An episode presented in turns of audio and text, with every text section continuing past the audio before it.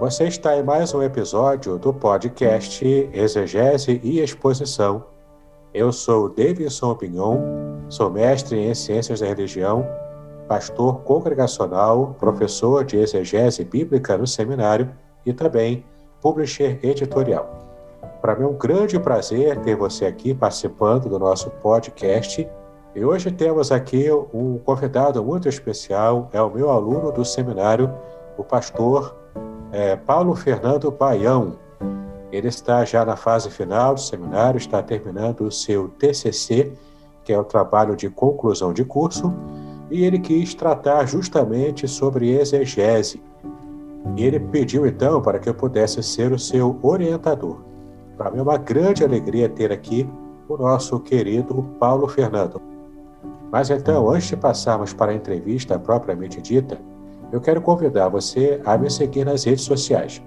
Facebook, tenho também um canal do YouTube muito bom, tenho cursos gratuitos, cursos pagos também. É só você acessar os links na descrição deste podcast. Muito bem, estamos aqui com o meu aluno Paulo Fernando Baião. Olá, Paulo, tudo bem?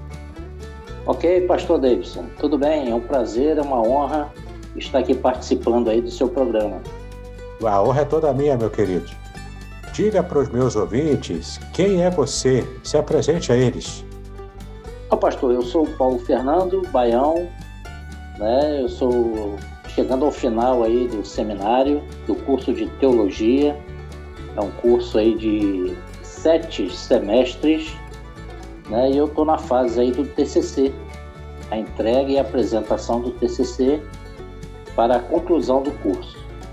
Eu sou casado com a dona Ivanise, eu sou o pai do Felipe, de 26 anos, Felipe é engenheiro civil, e sou o pai da Isabela, Isabela tem 21 anos e está também é, chegando ao final do seu curso de psicologia. Eu, como profissão, eu sou caminhoneiro, motorista autônomo e na parte eclesiástica, né, eu já estou à frente de uma congregação é, há seis anos, né, trabalhando lá para a honra e glória do nosso Senhor e Salvador Jesus Cristo. Graças a Deus. Você mora aí, é, aí aonde? É qual lugar onde você mora? Aqui é Venda das Pedras, né? é um bairro do município de Itaboraí, próximo aí uns 30 quilômetros de Niterói. Isso é aqui no Rio de Janeiro, né? Porque pessoas Isso. podem nos ouvir até em outros países, né? ok, Rio de Janeiro, é verdade.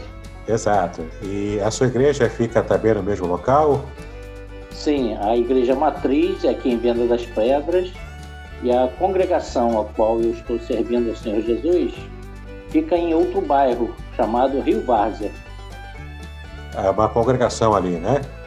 Sim, uma congregação de aproximadamente 20 pessoas e que há seis anos eu estou tendo a honra é, de estar à frente do trabalho. Ah, então não foi você que plantou a congregação, foi ela já, já existia quando você chegou lá? Sim, a congregação ela tem 17 anos. Ela fazia parte da Igreja Congregacional de Sete Pontes é, e foi oferecido o trabalho ao nosso pastor-presidente, pastor Desiel, e ele aceitou e coube mim, a mim né, essa honra de estar à frente lá da congregação. Show de bola! E vamos, vamos entrar direto então, Paulo, no seu trabalho, o seu TCC. Ele fala Sim. sobre o quê? Diga pra gente. É, o TCC ele começou com uma pergunta sua, né, uma pergunta sua em classe de aula, quem era o ladrão em João 10.10? 10? Né, dessa pergunta, é, ele caminhou para um trabalho final de semestre de exegese e ele foi aumentando, foi evoluindo e hoje é o meu TCC, né, meu trabalho aí de conclusão de curso. E ele fala do que nós temos visto muito nas igrejas evangélicas, pregadores, pregando e afirmando que o ladrão de João 10,10 10 é o diabo. Né? Então isso chegou a incomodar um pouco e nós vimos aí através da exegese que não é o diabo. Então nós vamos abrir aqui no capítulo 10 do Evangelho de João, nós vamos ler do versículo 7 ao versículo 10, que é a perícope completa do assunto. E que diz assim, versículo 7: Jesus, pois, lhes afirmou de novo: Em verdade, em verdade vos digo, eu sou a porta das ovelhas. Todos quantos vieram antes de mim são ladrões e salteadores, mas as ovelhas não lhe deram ouvidos. Eu sou a porta. Se alguém entrar por mim, será salvo. Entrará e sairá e achará pastagem. O ladrão vem somente para roubar, matar e destruir.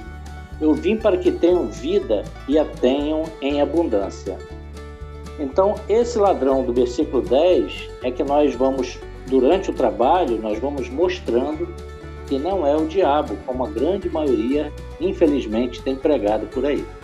Porque a palavra de Deus tem que ser pregada com seriedade né, e, e trazendo à luz o que o autor original realmente é, quis trazer aos seus ouvintes. Né? É uma palavra de Jesus, então ela merece toda a nossa atenção. Muito bem, Paulo. E diga uma coisa: qual é o problema real, na prática, da pessoa, em vez de falar que o ladrão é quem de fato a Bíblia revela que ele é, e confundir e dizer que é o diabo? De modo indireto, o diabo já não está agindo? Ele também não é ladrão?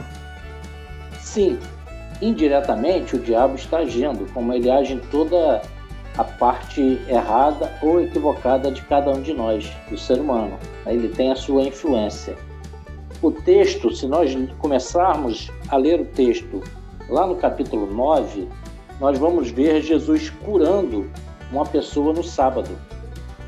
E isso incomodou aos fariseus. Jesus, desde a multiplicação dos pães, ele já vinha no debate com os fariseus em vários momentos, é, onde foi pega a mulher em adultério. Então, quando ele chega nessa parte onde ele cura uma pessoa. No sábado, os fariseus ficam muito incomodados.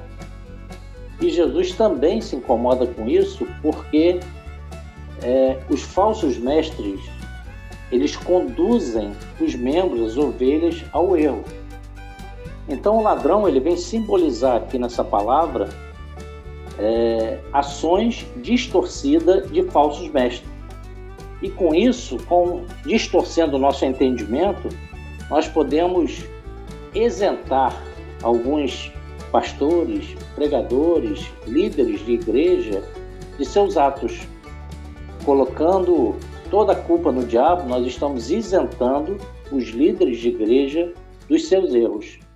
É, as línguas originais são muito importantes no estudo da exegese, porque hoje nós temos vários tipos de Bíblias, né? com várias é, formas de leitura e de escritas. É, nós temos aí versão revista e atualizada, versões revista corrigidas, é, nova Almeida atualizada. Então, para o melhor entendimento e correto, é, quando nós fazemos um trabalho voltado para uma pregação, para um estudo, para um trabalho acadêmico, as línguas originais são de extrema importância para realmente chegarmos à, à ideia que o autor, o escritor, queria transmitir ali para os seus ouvintes originais. Perfeito. Esse meu programa ele é dedicado à exegese bíblica, para que aqueles que me seguem né, entendam né, o que é exegese, como se faz, tem inclusive um curso, né, Introdução à Exegese Bíblica, para ajudar as pessoas a compreenderem e fazerem melhor o trabalho. Curso, aliás, que você participou, né? Você está arrolado ali como é, uma pessoa que me ajudou, né, com os resumos iniciais para começar a preparar o curso. Então, é, você entendendo bem o trabalho de exegese, você também consegue estabelecer a importância dessa exegese no estudo bíblico, porque acredito que você tenha compreendido bem que a exegese ela também pode ser feita sem o uso das línguas originais. Mas é, uma, é sempre um estudo assim um pouco aquém no que ele pode se configurar um trabalho exegético mais profundo, mais acadêmico mesmo, né? Então diz para mim, na sua opinião, é, Pastor Paulo, qual a importância da exegese no estudo bíblico? Olha, Pastor Davidson, eu me identifiquei muito com a exegese, né?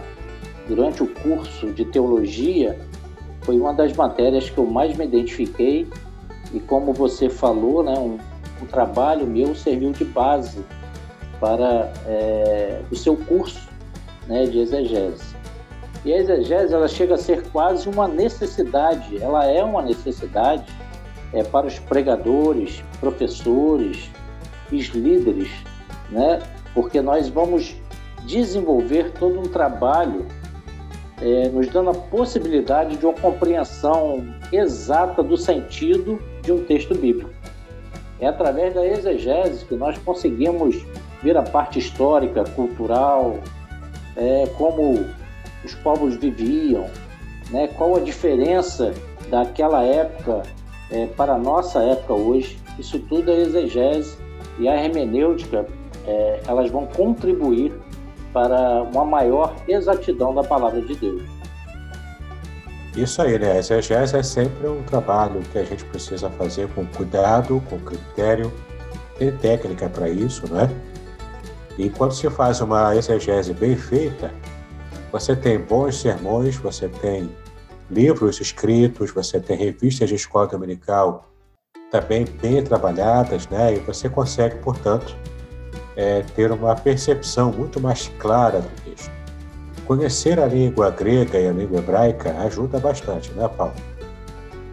Ah, com certeza, né? É, nos dá uma maior autoridade no pregar e no ensinar.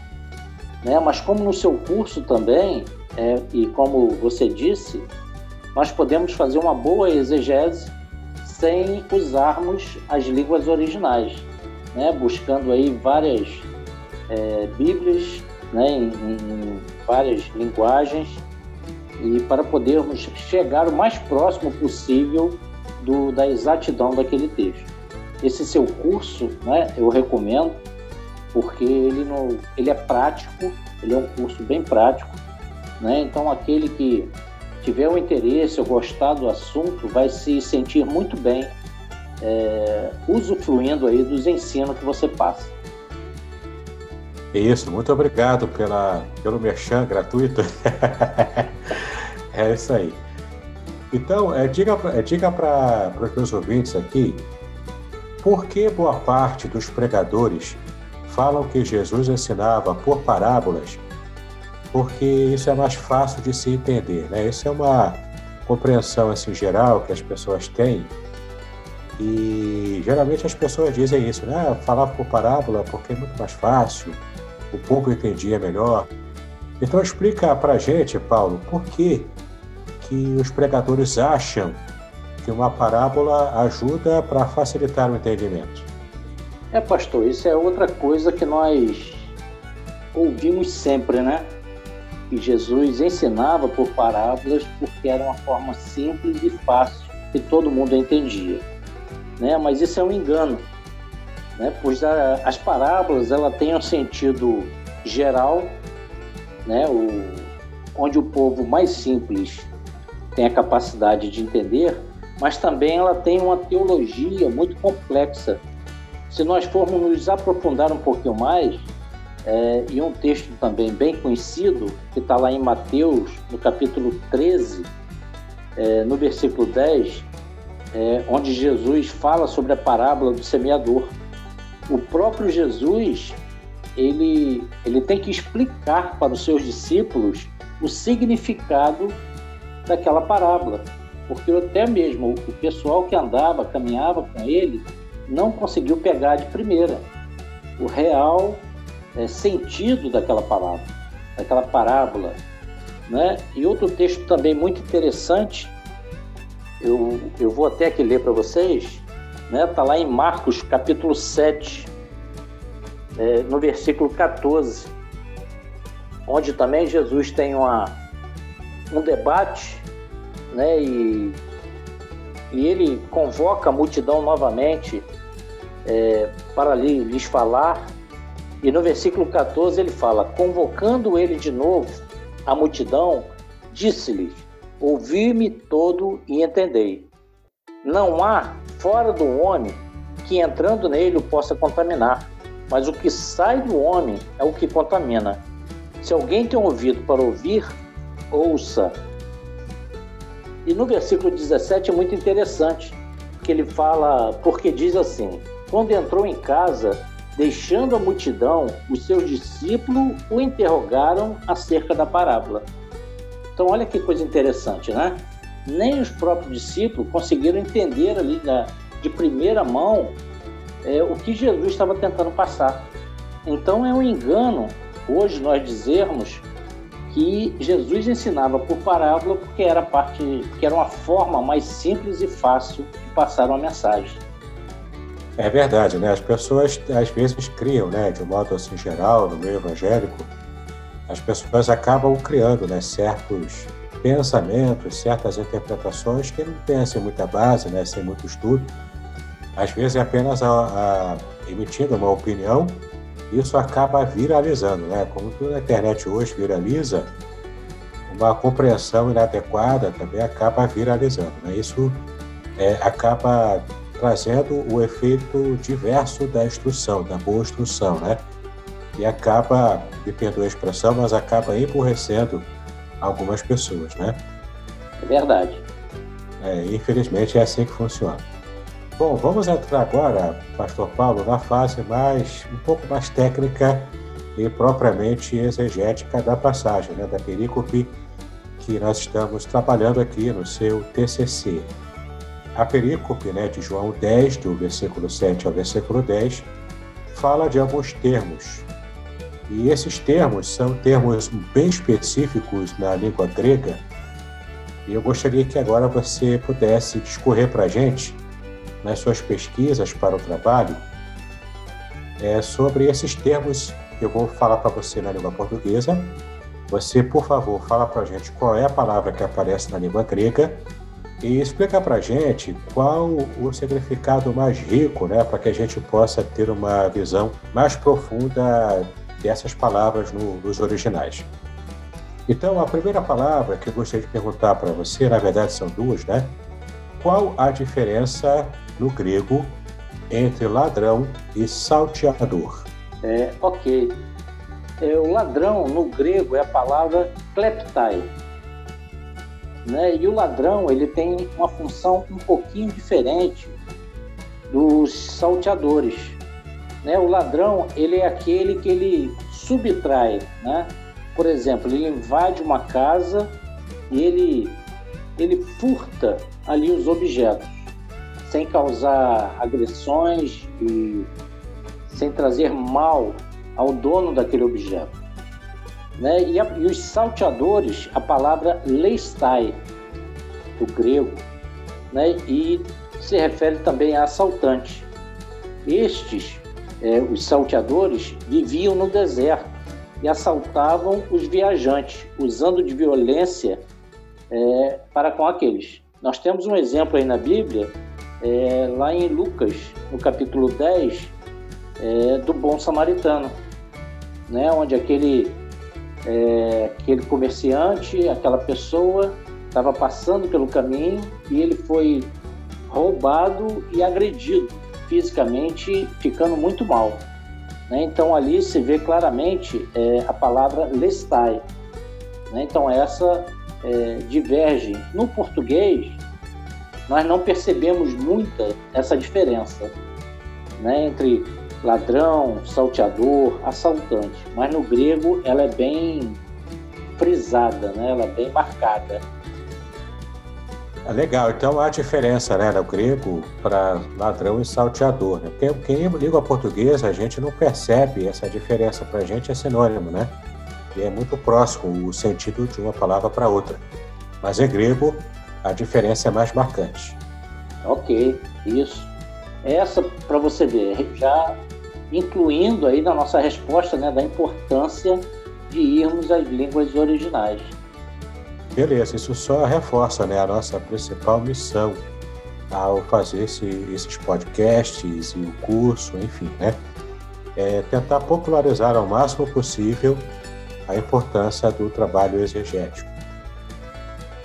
A outra palavra que eu gostaria que você falasse para a gente, essa palavra bem interessante, que também aparece no original grego, é a palavra vida.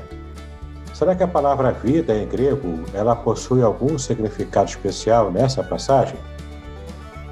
É, não, com certeza. É, isso vai reforçar também, mais uma vez, a importância das línguas originais.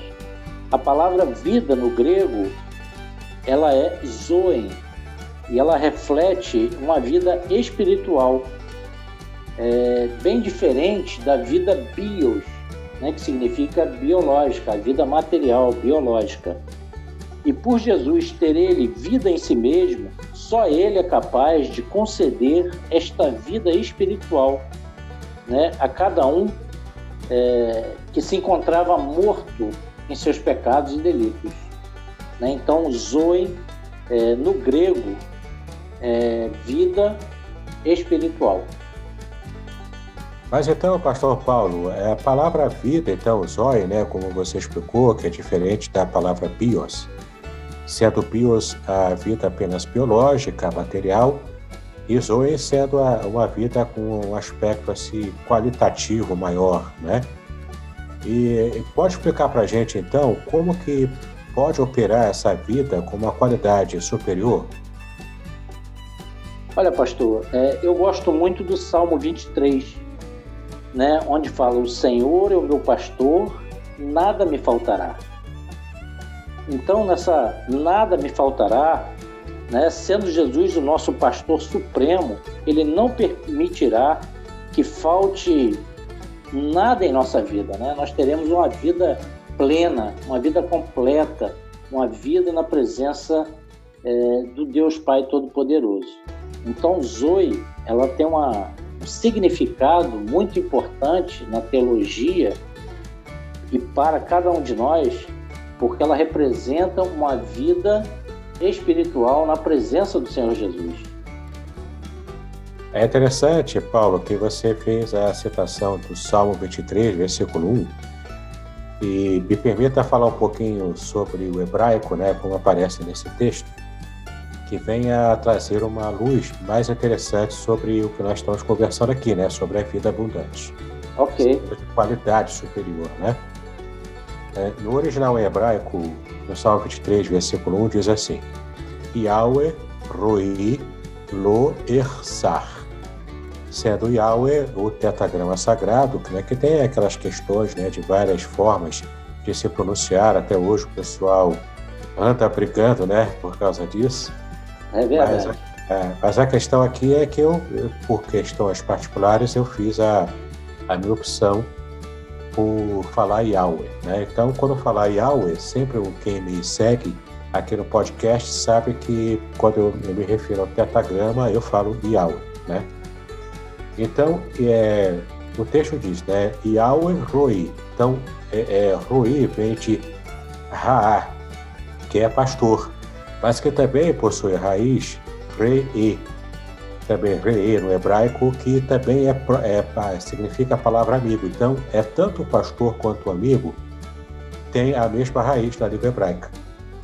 Então, traz, já traz essa ideia de não é, não é apenas um pastor como profissão, mas é um pastor que está sinceramente interessado pela ovelha. Ele quer fazer parte desse universo da ovelha, não é? Por isso que ele é, é o pastor amoroso. O próprio Jesus, né, nessa mesma parábola aqui, ele se refere como bom pastor, né? porque ele está fazendo uma ponte com essa ideia justamente do Salmo 23 e outras passagens também. Mas é interessante que o texto fala, fala assim: é, o Senhor é o meu pastor, Yahweh é o, é o meu pastor, é, não faltará, ou seja, nada ou nada do que eu preciso, nada do que é necessário para o meu bem-estar vai faltar, não vou sentir falta de nada, porque Ele é o meu provedor, Ele é perfeitamente o meu provedor, né? Essa é a ideia que aparece no original. Então, é, foi interessante essa ponte que você fez, para eu já passar novamente a palavra para você, porque ela mostra para nós o quanto esse Deus amoroso deseja de verdade nos dar uma vida além daquela que a gente vive aqui, essa vidinha, né? É uma vidinha tranquila, corriqueira, sem nenhum tipo de percalços ou problemas. Mas, na verdade, o Senhor está agindo né, nos abençoando com uma vida de qualidade superior. Essa é a ideia de zoen, do grego, né? Como você está explicando para a gente. É positivo, né? É, é mais do que nós é, podemos pensar ou imaginar. Né? A vida em Jesus ela é plena, completa. Né? Então, fazendo esse link né, com o Salmo 23, é o próprio Jesus dizendo lá no versículo 11 do capítulo 10 que ele é o bom pastor. Né? Ele, ele conduz é, as suas ovelhas. E há muito interessante é, no, nessa parábola de, da perícope, né, de 7 a 10, que Jesus também se revela como a porta. Ele é a porta das ovelhas e ele também é o porteiro. E a porta ela serve para quê? A porta ela serve para dar acesso né, a algum lugar ou impedir a passagem para de alguém para esse determinado lugar. Então Jesus, em Jesus, nós temos o porteiro que ele abre essa porta, ele abre, ele dá esse acesso às ovelhas a um lugar de pastagem em abundância. Não é isso? Isso, perfeito, né? Aliás, essa palavra porta, né, que aparece nesse texto no original, traz bem essa ideia da ele está dando a passagem, né? Ele, ele não é apenas aquele que que é o bom pastor, que cuida, né, que dá vida, mas ele é também aquele que se preocupa com a segurança da ovelha, né? Que leva a ovelha para fora, para as pastagens, para as águas, descanso, enfim. Ele é aquele que trabalha é, sempre em prol do bem-estar da sua ovelha. É muito interessante essa passagem, realmente. Podcast Exegese e Exposição. Exegese on demand para você.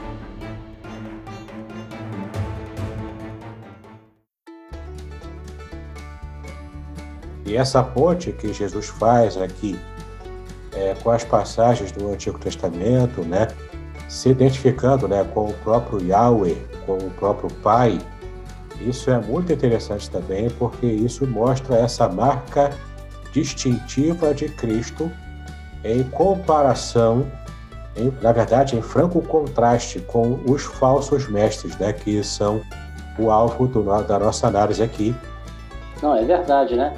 A intenção dos falsos mestres e hoje em dia dos falsos pastores né, é justamente essa, é a preocupação própria com ele próprio, né, não com as suas ovelhas.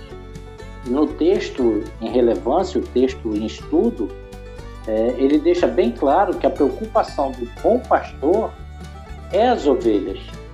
Então, o pastor, quando está no campo, pastoreando, cuidando das suas ovelhas, ele está à mercê de ladrões, de animais selvagens. Então é justamente o contrário, o oposto dos falsos pastores, né? que são mercenários. Estão ali somente visando o próprio ganho, o próprio lucro.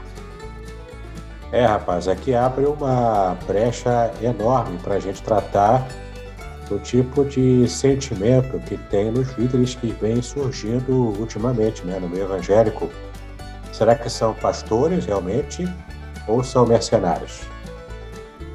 É um bom questionamento, né, para os dias de hoje. Daria aí o, um outro TCC, né? Oh, pois é, então. Mas esse, esse, esse seu TCC já é uma forma bastante interessante da gente identificar né, os tipos de falsos mestres do nosso tempo. É, então, Pastor Paulo, me permita digredir um pouco aqui do nosso assunto, mas você já tem alguma experiência pastoral. Qual conselho você daria para alguém que está percebendo que faz parte de uma igreja cujo líder é um falso mestre, ensina bobagens, ensina coisas antibíblicas, é, como você ajudaria essa pessoa a resolver esse problema? Será que fica na igreja? Será que sai? Se for para sair, como é, que, como é que sai? Como é que faz? O que você diria? Olha, pastor, é... hoje nós estamos vivendo tempos difíceis, porque tanto a liderança como também os membros né, eles estão passando por um momento muito difícil, porque nós hoje temos preguiça de ler a palavra de Deus.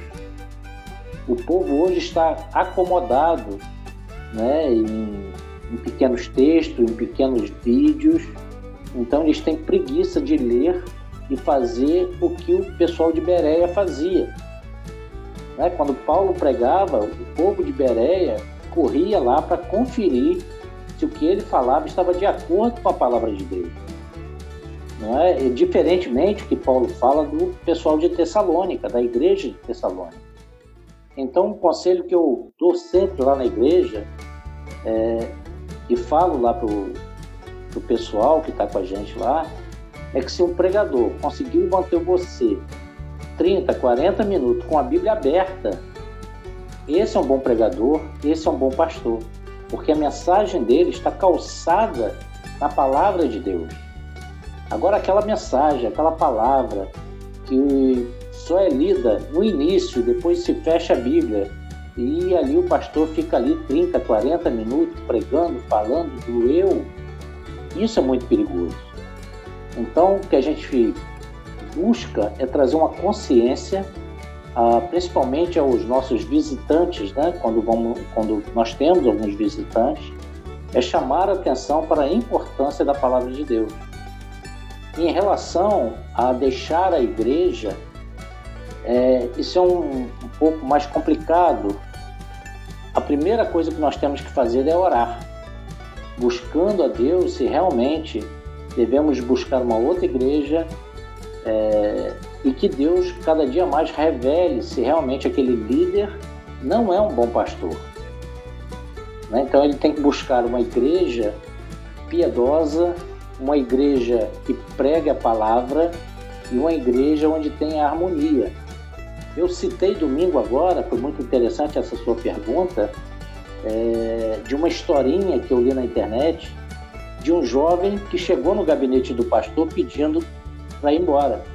Que aquela igreja, é, todo mundo falava mal um do outro durante o culto, tinha pessoas no celular, e a orientação do pastor para esse membro foi que ele, antes de ir embora, ele enchesse um copo d'água até em cima e desse dez voltas em torno da igreja na hora do culto.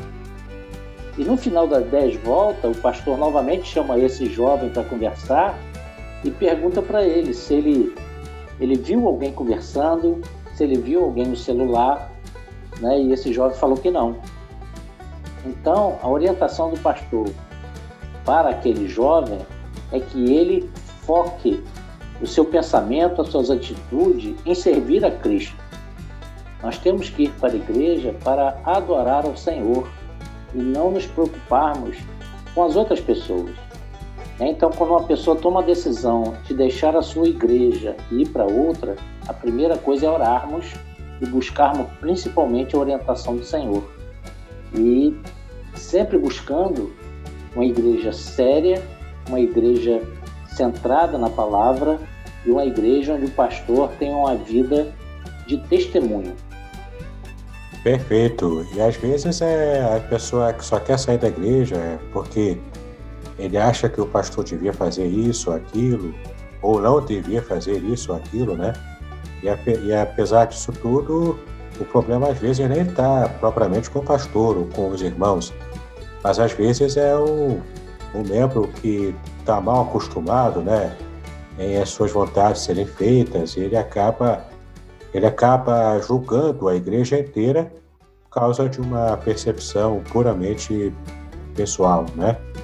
Bom, vamos voltar então, Pastor Paulo, ao nosso texto, né? Já estamos quase terminando. A última pergunta mais técnica que eu queria fazer para você, porque já falamos da, de ladrão, salteador no grego, falamos também da palavra vida, como aparece no original, né?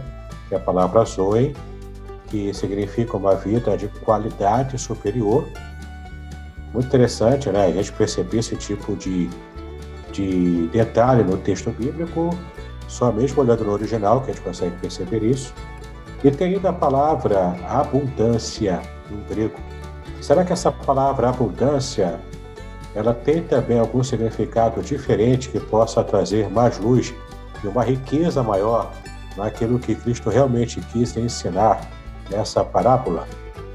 Olha, pastor, a palavra abundância no grego ela é um adjetivo e a pronúncia dela é perisson e ela dá qualidade a zoe, a vida, né? Porque ela é uma, uma vida em abundância, é uma vida plena, é, é uma vida ofertada por Jesus mais do que nós precisamos para viver.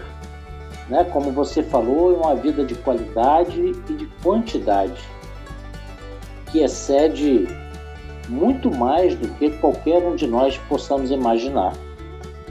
É, essa abundância ela tem a ideia também de superioridade e de excelência. É, ilustrada na passagem que nós falamos em João 10, é, quando Jesus fala em segurança e na fartura de, pasta, de pastagem, estando muito além das expectativas das ovelhas. Então, perisson significa abundância, né? uma vida plena, uma vida de qualidade, de quantidade. É, quando Jesus fala no, na, na, parte B do versículo 10, né? Eu vim para que tenham vida e tenham em abundância, é, em quantidade, fartura, mas não essa fartura que algumas igrejas estão pregando, né? Com essa teologia já quase falida aí da prosperidade, uma vida financeira, uma vida física em abundância, mas uma vida espiritual na presença do Senhor Jesus. Exato, né? E é muito interessante a gente perceber que a palavra vida, zoe, no grego, traz essa ideia da vida com qualidade. Enquanto que a palavra perisso, também no grego, traz essa ideia de quantidade. Então, é uma vida de qualidade superior em grande quantidade, ou seja, é uma vida quantificável também. Além de perfeita na qualidade, ela também perfeita na quantidade, porque ela nunca vai acabar. É muito interessante a gente perceber isso, né, Pastor Paulo? É, realmente, né? Como você falou, nunca vai acabar. É uma vida eterna, né? Uma vida de quantidade, uma vida sem é, sem a menor possibilidade de passarmos aí pelas necessidades que passamos na vida aqui terrestre, né? Uma vida que estaremos na presença do Pastor Supremo, na presença do Senhor Jesus. E como lá no Salmo 23, né, ele não vai permitir que nos falte nada, falando aí da, da quantidade e da qualidade da vida que nós teremos na presença dele. Perfeito. E o pessoal anda brigando aí por causa de política, é, vendo a vida de qualidade e também em quantidade aqui na Terra, mas aqui é, é tudo passageiro, né? É, em Filipenses 3,20, o apóstolo Paulo disse que a nossa pátria está nos céus. E é de lá que nós aguardamos a vinda do Senhor, né? a volta do Senhor Jesus. Então é muito importante a gente resgatar esse valor de estarmos pensando mais nas coisas do céu, nas coisas do alto, e não apenas nas coisas materiais. Embora elas também tenham o seu grau de importância, mas elas perdem completamente a importância quando a gente coloca né, a perspectiva celestial, que é a perspectiva eterna. Num texto que o próprio João também disse em outras passagens, ele usa a expressão Zoe Aionium, a expressão em grego, né, que significa vida eterna, uma vida que realmente não tem fim, essa vida abundante, como está aqui nessa perícope. É, então, pastor, nós hoje estamos vivendo num tempo onde nós vemos claramente a necessidade de cada dia buscarmos mais a presença do Senhor. Estamos vivendo num tempo de pandemia Né? E esse vírus, o Covid-19, ele é muito democrático. Nós estamos vendo jovens tendo a vida ceifada, pessoas de idade sendo curadas. Né? Então, nós temos a cada dia que buscar realmente as coisas lá do céu. Porque nós hoje estamos vivendo uma insegurança física muito grande, onde o vírus, como eu falei, ele é democrático, pessoas com a situação financeira abastada estão indo da mesma forma que as pessoas mais simples. Né? Então nós temos que ver que a riqueza maior que nós temos em nossa vida é ter a certeza de uma vida eterna. E só Cristo para nos dar essa certeza através do selo, da garantia do Espírito Santo. Exato, né? Isso também leva a gente a perceber o quanto essas teologias furadas aí, né, só servem para trazer problemas para as pessoas.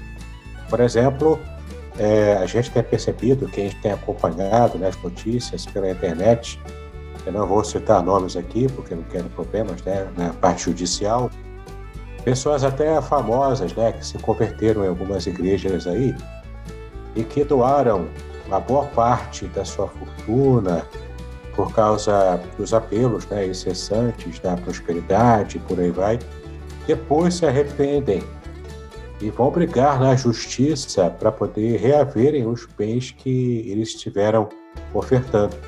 Às vezes eles ganham, não é sempre, mas às vezes a justiça dá ganho de causa para pessoas assim porque dizem que foram manipuladas, enfim, né? A questão não é esse mérito. A questão do mérito aqui é estarmos falando do que realmente importa. O foco, inclusive de alguns que é, frequentam as igrejas evangélicas, é o foco tem sido as bênçãos materiais, a cura, as bênçãos que tem, como já nós estamos dizendo aqui, tem o seu lugar de importância. Mas não pode ser esse o principal foco. A vitória a todo custo, a bênção a todo custo, não, não é assim que a Bíblia ensina, né? nós temos que buscar também essas bênçãos, mas o nosso foco está, deve estar sempre nas bênçãos espirituais, como nós vemos lá em Efésios capítulo 1, versículo 3. E você, que, né, que é o nosso ouvinte aqui, pode é, estar comparando aí na sua Bíblia, conferindo aí, tá bom? Muito bem, pastor Paulo, você pretende publicar o seu TCC algum dia desse? Oh, pastor Davidson, é, estou pensando seriamente nisso, né? Fazermos essa publicação, porque seria uma forma de ampliar, né, de colocar esse estudo para que outras pessoas é, talvez até se interessassem pela exegese para fazer aí os seus estudos e, e, ver como faz toda a diferença, né? Ele aprender um pouquinho de exegese, de hermenêutica, de línguas originais. Então, pastor, como eu recomendei o seu curso de exegese, eu também recomendo o seu curso da Trindade na Bíblia Hebraica, né, onde você ali mostra que a Trindade está presente desde o início é, de todos os tempos. Né? Então, essa é a grande importância. Eu espero que esse trabalho, esse simples trabalho aí de CCC, feito aí com muito esmero, né, possa contribuir para despertar o interesse de outras pessoas em buscar cada dia mais é, a correta, o correto entendimento da palavra do Senhor. É, o trabalho ficou muito bem feito, né? Obrigado pela indicação também no meu curso. Aí o seu trabalho de TCC ficou muito bem feito, ficou muito interessante de se ler. Eu tenho a certeza de que depois de publicado, quem sabe até pela contextualizar, né? é, a gente consiga trazer realmente uma informação mais interessante para que as pessoas possam compreender de uma vez por todas a importância de se estudar com profundidade o máximo possível usando as línguas originais, né? O quanto isso é realmente importante. Bom, Pastor Paulo, já estamos chegando no final da nossa entrevista.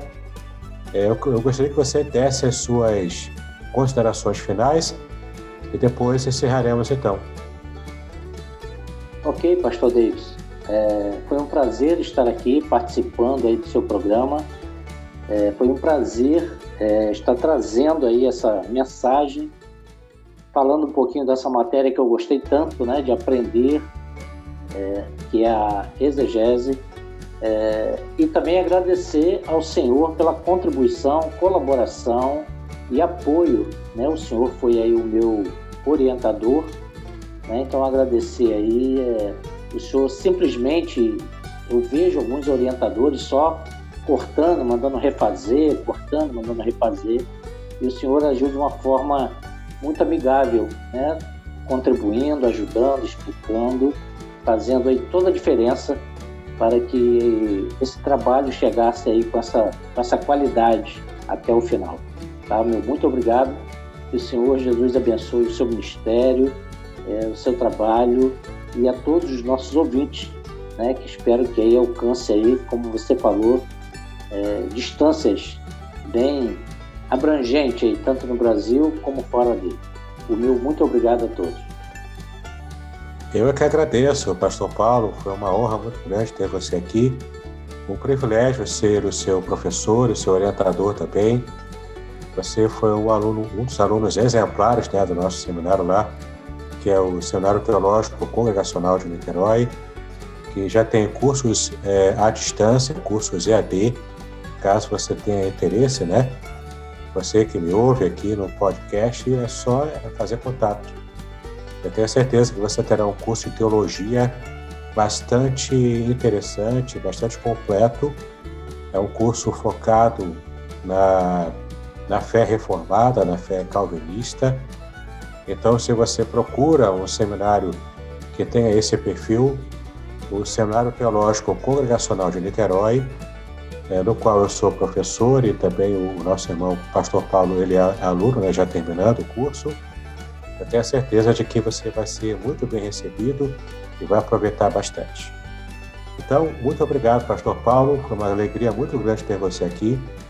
Você é um dos melhores alunos que nós temos lá no curso.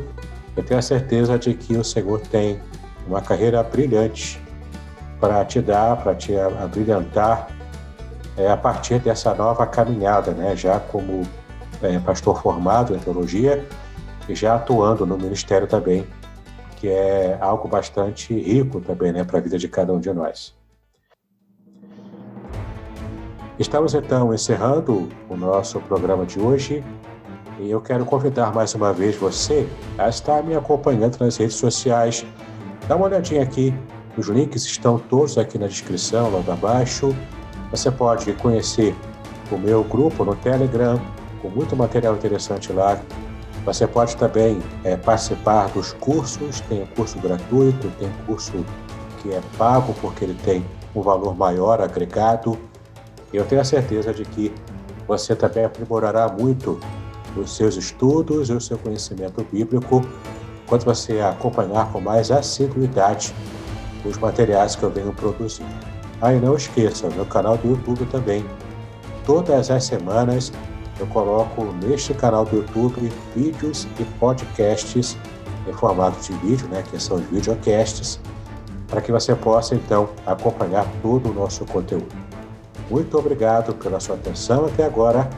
Que Deus abençoe a sua vida e os seus estudos. Paz e bênçãos.